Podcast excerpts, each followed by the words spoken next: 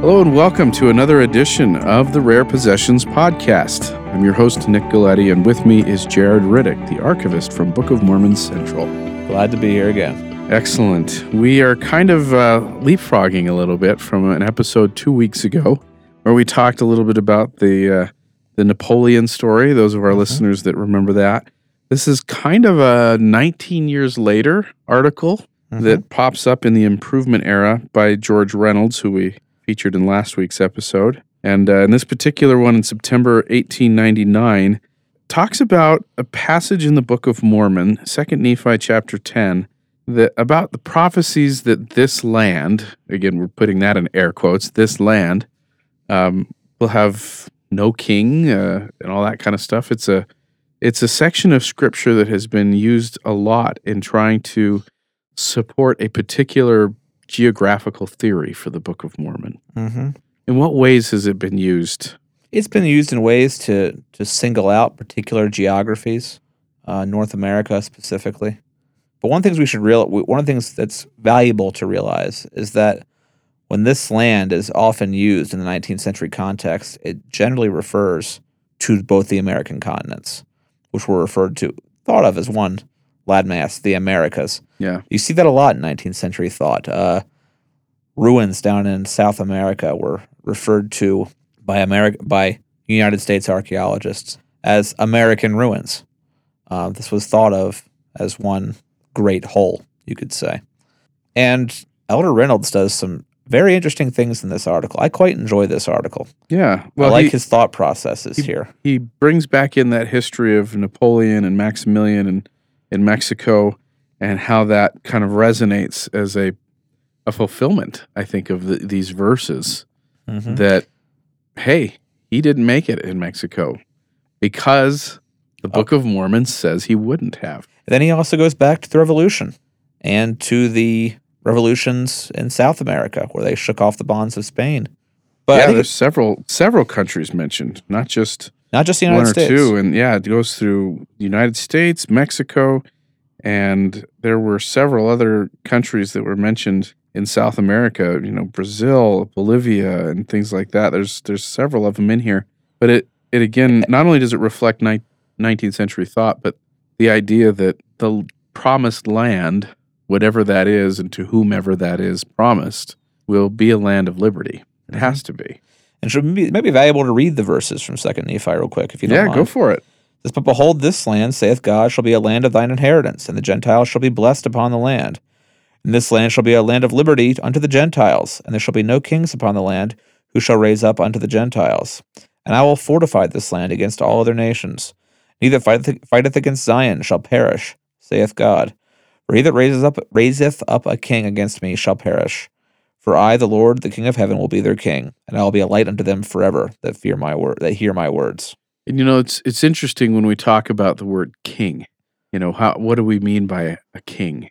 Um, Is that someone that was, is simply just a powerful person, or is it only relating to those that have the title king? I mean, there's lots of ways that this this verse could be technically interpreted, but in this particular article, we have some very interesting history, and again, a very unique application of the Book of Mormon. And it's interesting, you don't see the Book of Mormon itself um, the idea of, well, Nephi was not crazy about being declared a king by his people. But they don't see kings among themselves as fulfillments, as part of this prophecy. It's it's a future time that they're looking forward to. which is interesting when you do consider again second nephi very early on in the history And this is Jacob speaking. He's very close as you as it were to the royal family.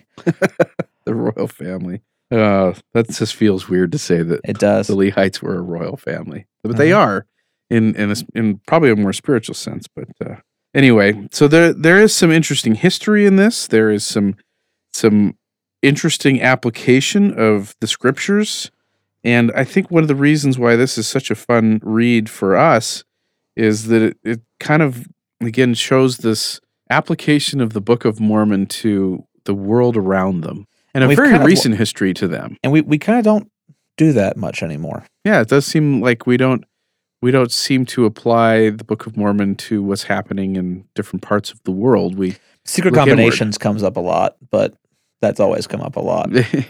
yeah. Anybody we don't like, oh, they're just a secret combination. It's sad. but- it's sad but true. Um, for those who are curious, Book of Mormon Central, we recently published a Know Why, a Know Why number 497, Where is the Land of Promise, uh, discussing some of these articles and what prophecies and things in the Book of Mormon say and do not say. And there are very valuable things to consider, especially today. So this article ends on a, a very bold note, and we want to talk about Maybe overbearing almost. Okay. Okay. I mean, I, I, I don't know how to prove him wrong. Neither neither do I, but it just it doesn't it doesn't match the tone. It's, it's, uh, well, let's just go ahead and say there's a portion where he essentially identifies several family members of Napoleon and Maximilian, who, again, we mentioned tried to establish themselves as kings or emperors over Mexico. As part of the second French Empire, the great second French Empire. Yeah. And in this particular case, again, this article is trying to reinforce the ways in which the Book of Mormon prophesied that anybody who got in the, you know, who tried to become a king would, would perish. It almost reminds me. Of, well, it does remind me of the. If you remember the, the fate of the persecutors of the prophet Joseph Smith, a little bit, which was largely. Yeah, except this one was that one was largely Fake, fiction. Yeah. This one, what this this stuff happened, This stuff happened. It's just, and a- it's awful. it's an interesting causation theory. Let's put it that way. yeah, the the bad things that happen to some of these people is a literal fulfillment and a stamp a divine stamp that the book of mormon is authentic it's real and and that's how he viewed it. I, we can't soft pedal that too much um, that was his point of view. that was his point of view and and uh, so let's get right to it. This is a reading of he shall perish by george reynolds from the improvement era in september 1899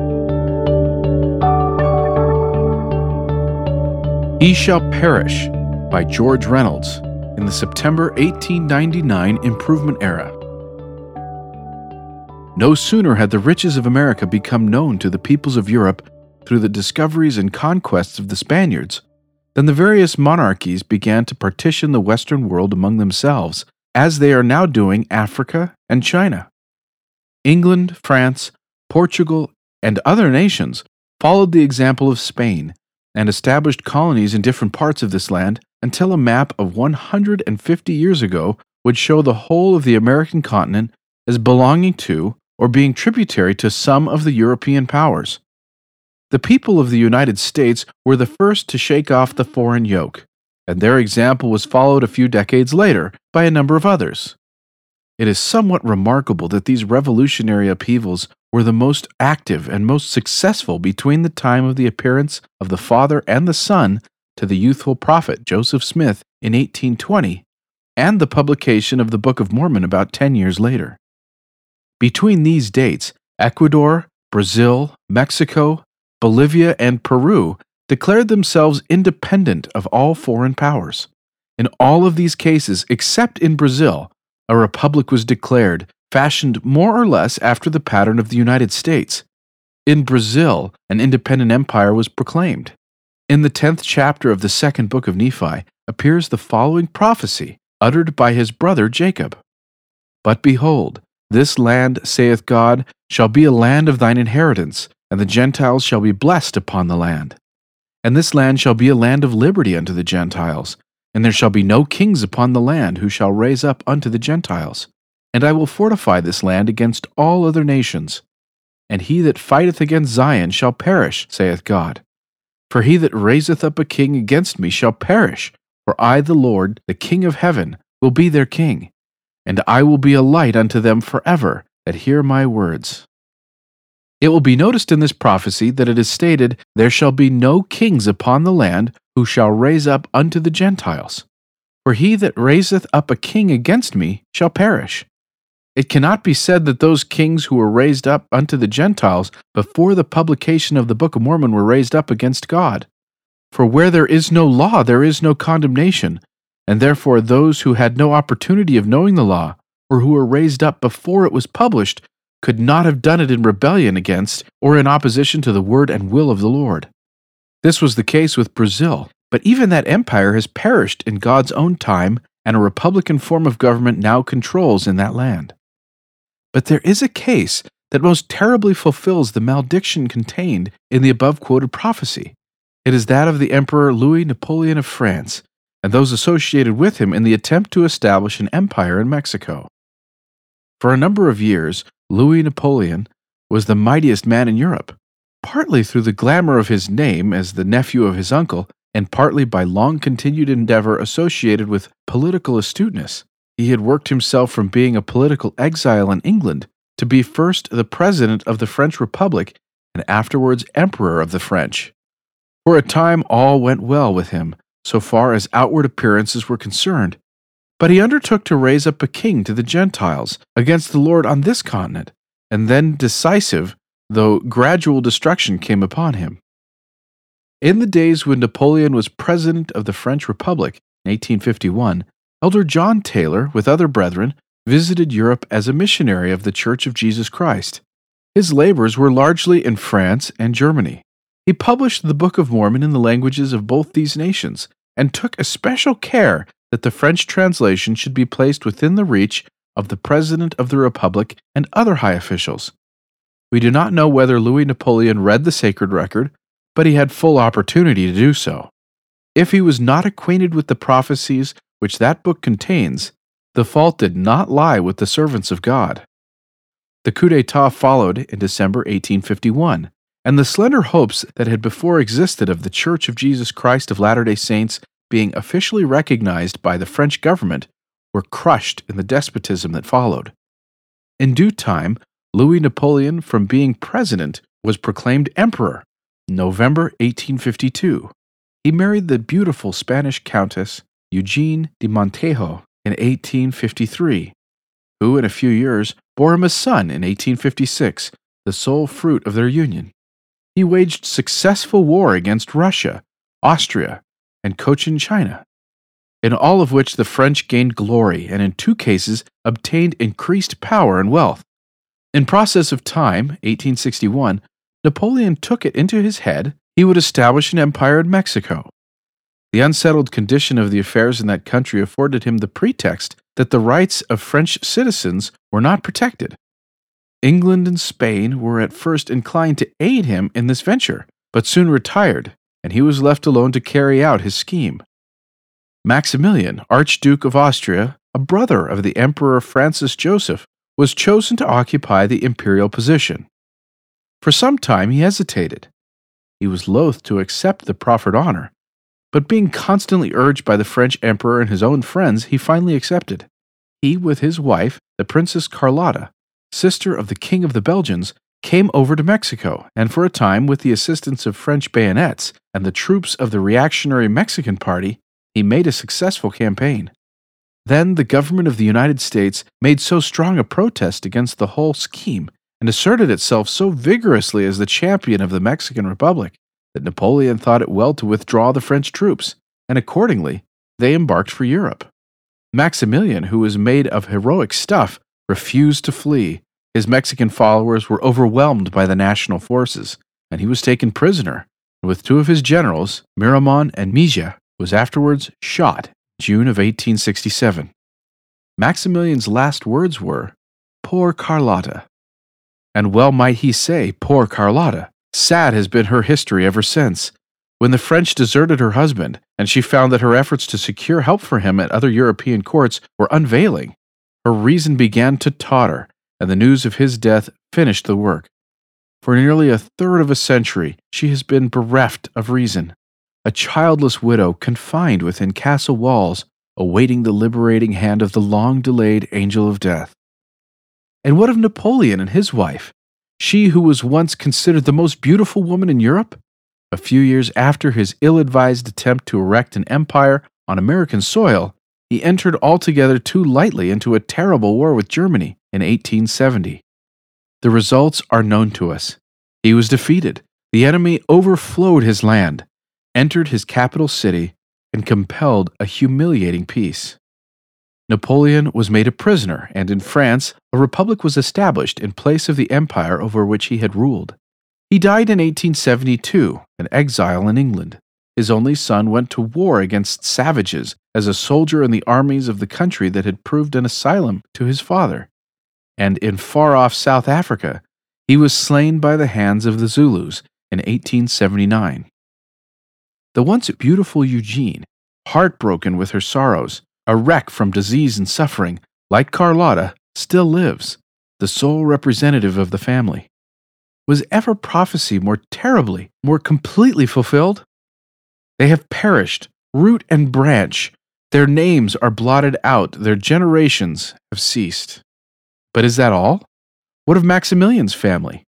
Sophie, the mother of Francis Joseph and Maximilian, was a princess of the House of Bavaria. So was Elizabeth, the former's wife.